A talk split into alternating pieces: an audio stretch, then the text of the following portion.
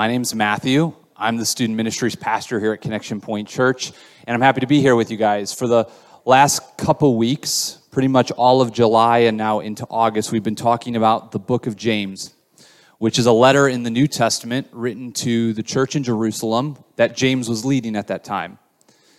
And it wasn't just a letter to Jerusalem, it was a letter to all of the Christian communities that were starting to sprout up at this time. It's shortly after Jesus' life. And so the church was just starting to conglomerate and become its own kind of institution. And so James writes this letter as kind of like, if you remember with newspapers, an open letter to the editor. He was writing a letter to Jerusalem, but it was for everyone. And the goal was to take the lessons of Christ and make them extremely practical and contextualized to the life of Jerusalem and the early churches that were starting to uh, sprout up. And so, for the last few weeks, we've talked about the first three chapters.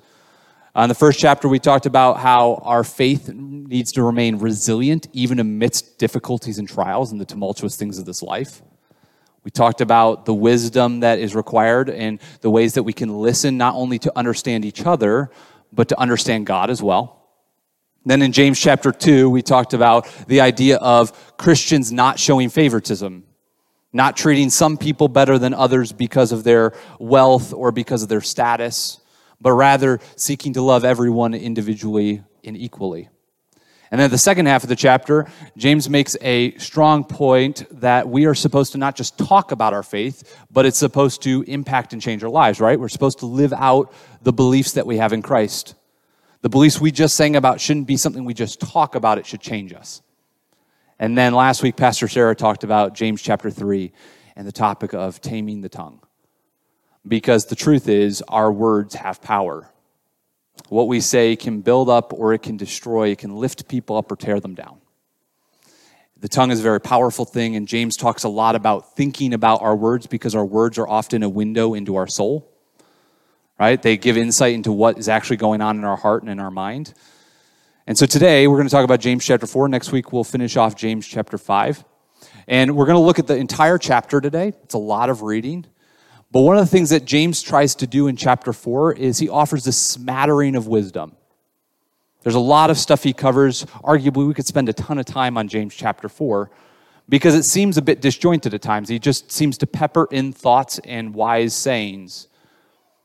But what James is trying to do is offer warning signs and course corrections to a community that, while it's trying to follow Christ, is getting a little off track. They're getting so caught up in the mundanity daily grind of following Jesus, you know, working in their career, enjoying their families that they're missing the point. And they're starting to get off track with their idolatry, with their judgment, and also with the fact that they are living te- uh, t- uh, temporary lives. And so James offers these course corrections that we're going to look at in a moment. But I heard the story recently and I want to share it with you. There was a guy in the 1800s, his name was Alfred Nobel. This is a picture of him so you get an idea.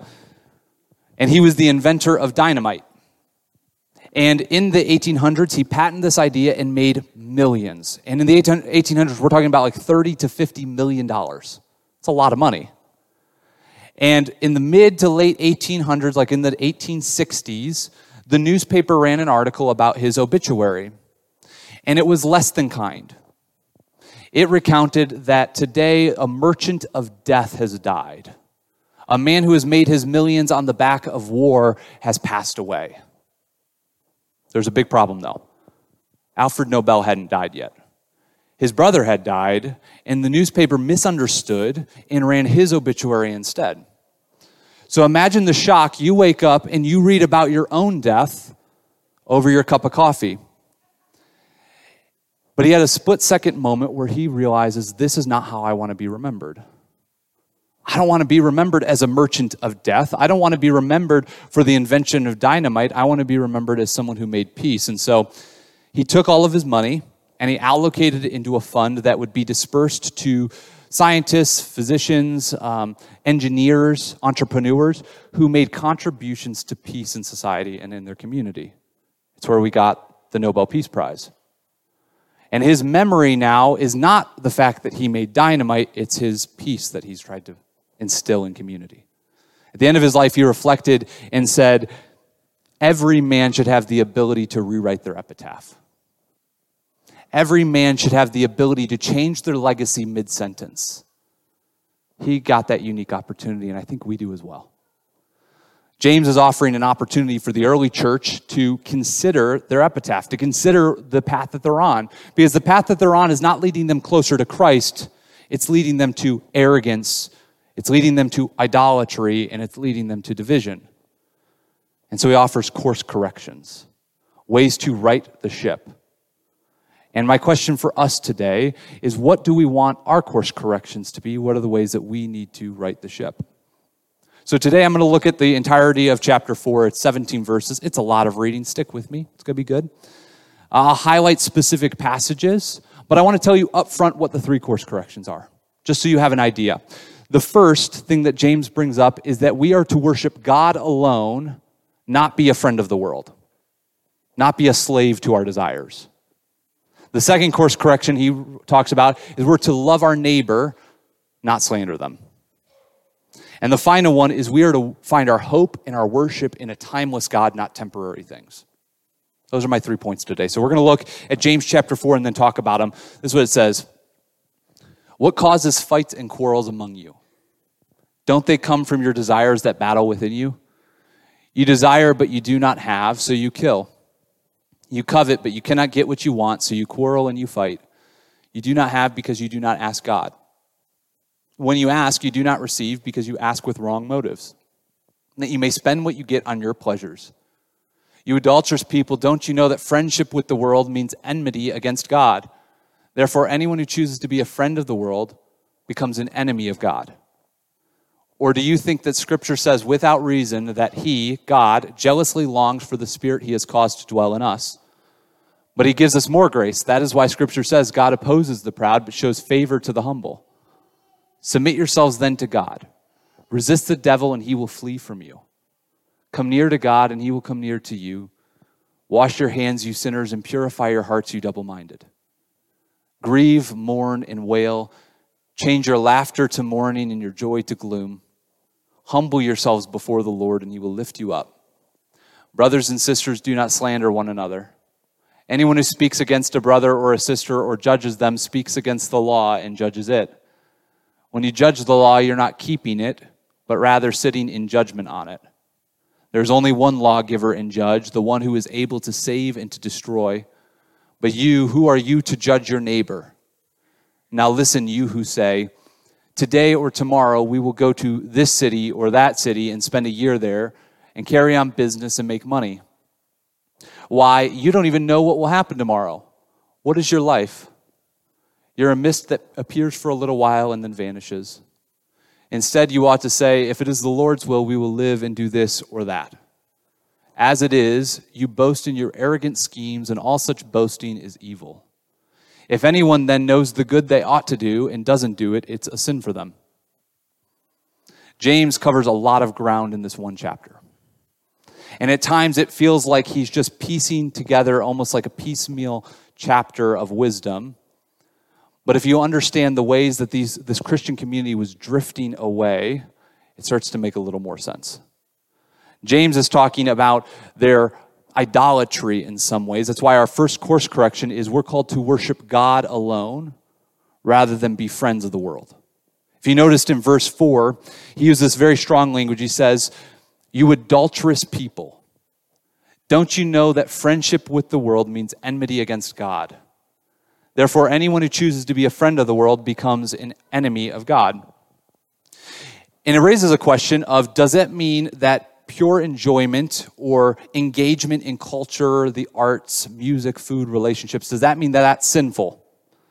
Is James assuming that the best process and way forward is to be almost puritanical and escapist, to hang back while the world figures it out, to not engage in culture, and just to leave that all in the world. And that's not what he's suggesting. What he is suggesting is not conflating our own desires to idolatry. It's not desiring creation so much that we worship it over the Creator. James is hearkening back and kind of hinting at things that even Jesus said. Jesus said, We can't serve two masters, can't serve God and money. And I think you could probably easily take out the money and put in any other thing. Like, you can't serve God and your job. You can't serve God and your gadgets and toys. You can't serve God and your relationships. Right? Because what he's talking about is what has the center of your life? What do you worship? There's this part in the Old Testament, all throughout the history of the people of Israel, where they have this up and down relationship with God because God had entered into what was known as a covenant bond with the people of Israel. And a covenant is like a contract, but more intimate than that. That's why we refer to marriages as a covenant, because it's vows between two parties coming together, cleaving themselves together. And so God makes a covenant with the people of Israel to say, I will be with you, I will protect you, I will guide you. But just like in a marriage, there are stipulations, right? And God's stipulation is loyalty and fidelity. Right? I will be in covenant with you, but you shall worship no other gods before me. Because that day and age, it was very common to worship gods for all sorts of different things. There was gods for the moon or the sun or the harvest, fertility, the marketplace. Everyone had a different God for different reasons, doing different things. And so the radical concept that God approaches the people of Israel with is instead of worshiping all of these other gods, you'll worship just me. And the people of Israel did a mediocre job. They had ups and downs where they'd be worshiping God at a high and then go to making golden calves or making icons or making little trinkets, things to remind them of other gods. And we look at this story and we say, well, that would never be me. I'm so enlightened. I'm so modern. I would never have statues and shrines to these gods that I worship. And maybe rightfully so. But idolatry is not confined to just little statues.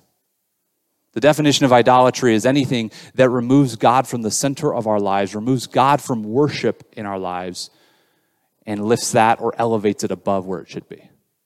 Pastor Tyler Staton put it that idolatry can often look like taking good things and making them God things. Taking these really important things and making them the most important thing, the only thing in our lives. And so James is saying that it is adultery, it is infidelity to God and our relationship with God when we favor the world above Him. He's not saying that enjoying your relationships or enjoying culture or enjoying certain aspects of the world are a problem. It's when we let that turn into idolatry in our lives. It's when we conflate that to uh, a relationship above the Creator. So, what's the solution? What does James offer as the solution to the problem? He says this Submit yourselves then to God. Resist the devil, and he will flee from you. Come near to God, and he will come near to you. Wash your hands, you sinners, and purify your hearts, you double minded. Submit to God.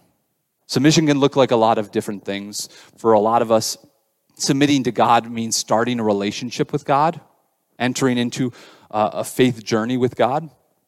But submitting can also look like the daily intentional decisions to read your Bible.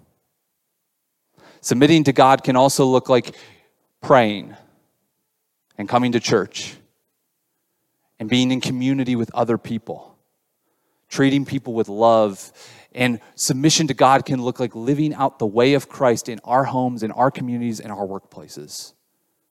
It means being conformed into Christ's likeness. That's what we're supposed to do. We're not supposed to be a friend of the world. We're not supposed to idolize the things of this world. We're supposed to worship God and God alone. That's the first way that James reminds the people to get back on track. The second is that we are to love our neighbor, not slander them. If you notice in verse 11 and 12, James makes this point. He says, Brothers and sisters, do not slander one another. Anyone who speaks against a brother or sister or judges them speaks against the law and judges it. When you judge the law, you're not keeping it, but sitting in judgment on it. There's only one lawgiver and one judge, the one who is able to save and destroy, but you, who are you to judge your neighbor? James is kind of mimicking some things that Jesus says. Maybe you read that passage and it strikes a chord and it seems familiar. Well, Jesus says in the Sermon on the Mount, in chapter 7 of Matthew, he says in the first five verses, Do not judge, or you too will be judged. For in the same way that you judge others, you will be judged. And with the measure that you use, it will be measured to you. Why do you look at the speck of sawdust in your brother's eye and pay no attention to the plank in your own eye? How can you say to your brother, Let me take the speck out of your eye when all the time there's a plank in your own eye? You hypocrite. First, take the plank out of your own eye, and then you will see clearly to remove the speck from your brother's eye. Jesus is acknowledging that it is ludicrous to look at another person's sin and say, Look at you, you broken sinner, as if we're not. It is hypocritical to uphold ourselves to a self righteous standard as if we are not also sinful and broken people. He's acknowledging that sometimes before we judge another person, we need to deal with the own, like our own sin and our own problems before we try to go deal with the problems of others. And James similarly says, Who are we? To judge, to slander, to gossip, to speak ill of someone. And there's a lot of reasons why gossip and slander are destructive. One way it's destructive is it's destructive to our communities. If you've ever been in a community that is having active gossip or slander or people talking behind other people's backs, you know that the community and the trust starts to dissipate over time. Right? People stop trusting people who talk about other people behind their back because they know eventually it'll happen to them. But similarly, another area is that it is destructive to our witness as Christians. In the 21st century, one of the main ways that the Western church is known by non Christians is we're known as hypocritical and judgmental. We're known by what we're against, not what we're for. And, and what we're told in the Bible regularly is that we're called to love Jesus never actually calls us to judge other people. Sometimes we put ourselves in the place of being the bouncers at heaven gate, heaven's gates, deciding who is worth saving and who is worth um, entering heaven, as if we get to sit in that spot. And if you notice, James says there's only one lawgiver and one judge. There's only one person who sits above and is sits above the sin in our lives and was sinless themselves and can speak to that. And it's not us. A caveat I want to make, though, is this does not mean that we don't speak out against injustice.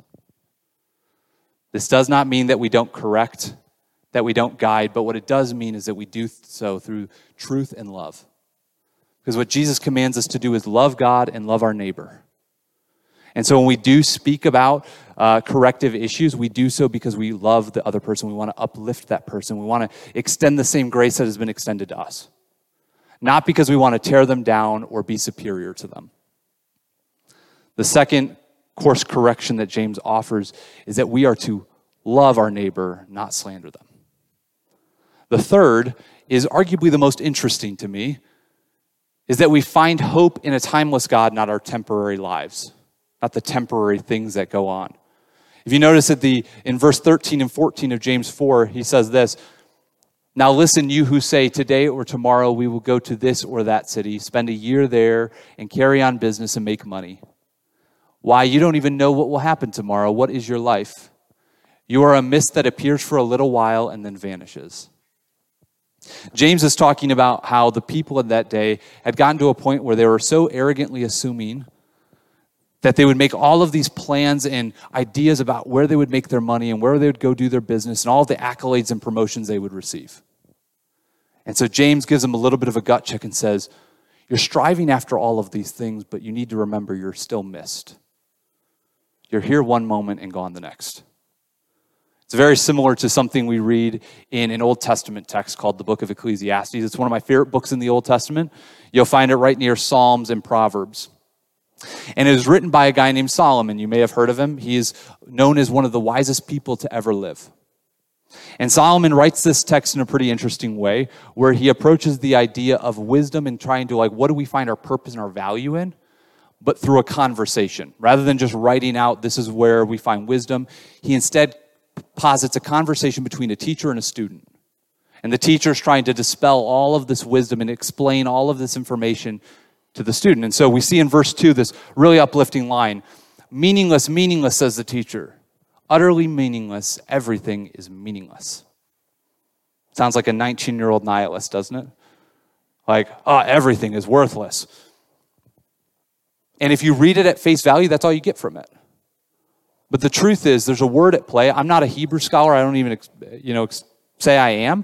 But what I want you to know is there's a Hebrew word that actually makes a lot of sense here the word that's being used doesn't necessarily directly translate to meaningless. What it actually translates to is vapor. It's the Hebrew word heval or hevel. It means vapor, mist, a chasing after the wind. So if you read that line, you read it as vapor, vapor, says the teacher. Everything is vapor. He's not saying that things are meaningless necessarily. He's saying that they're here one moment and then they're gone. They're temporary.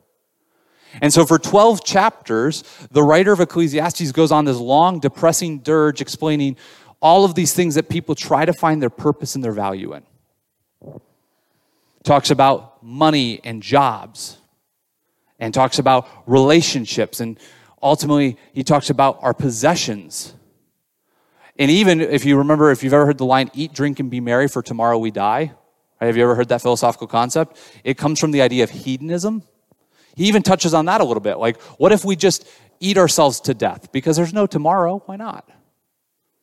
And for 12 chapters, he goes through all of these things. And at the end of the book, he gets this final apex moment.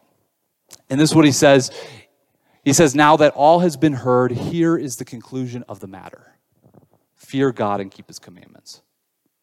For this is the duty of all mankind. For God will bring every deed into judgment, including every hidden thing whether it is good or evil. When everything is considered, when all the wisdom of the wisest person is applied, the only thing worth putting our hope in is God. The only thing that's timeless, that's eternal, is God. Everything else is vapor. It does not mean those things are bad. It doesn't even mean those things aren't worth you know, striving after, but it's never supposed to be the thing we find our hope, our purpose, and our worship in because they're temporary.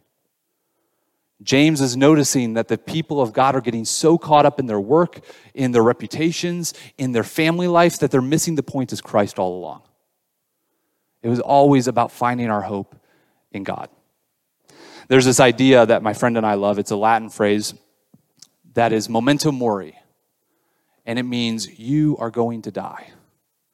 But there's often a phrase attached to it that is memento vivere, which means, so how will you live? It's the acknowledgement that our life on this earth is temporary. When I was eight years old, I remember thinking 30 is ancient. And now I'm almost 30, and I'm like, 70 is not that old. I mean, I don't want to live to 100, but I'd like to get to 75, you know? Life on this earth is temporary. What we're striving after is a life transformed and shaped after who Christ is. The only timeless thing. I love in the Westminster Confession, their small catechism, uh, they ask this question to start it off, and they kind of answer it themselves. They ask, What is man's chief end? What's the goal of life? And this is their solution man's chief end is to glorify God and to enjoy Him forever. It's not to make money.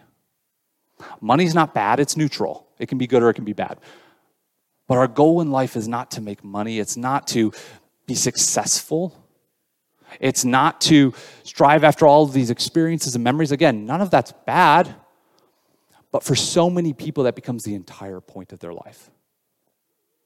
They get so caught up in the individual trees that they miss the forest.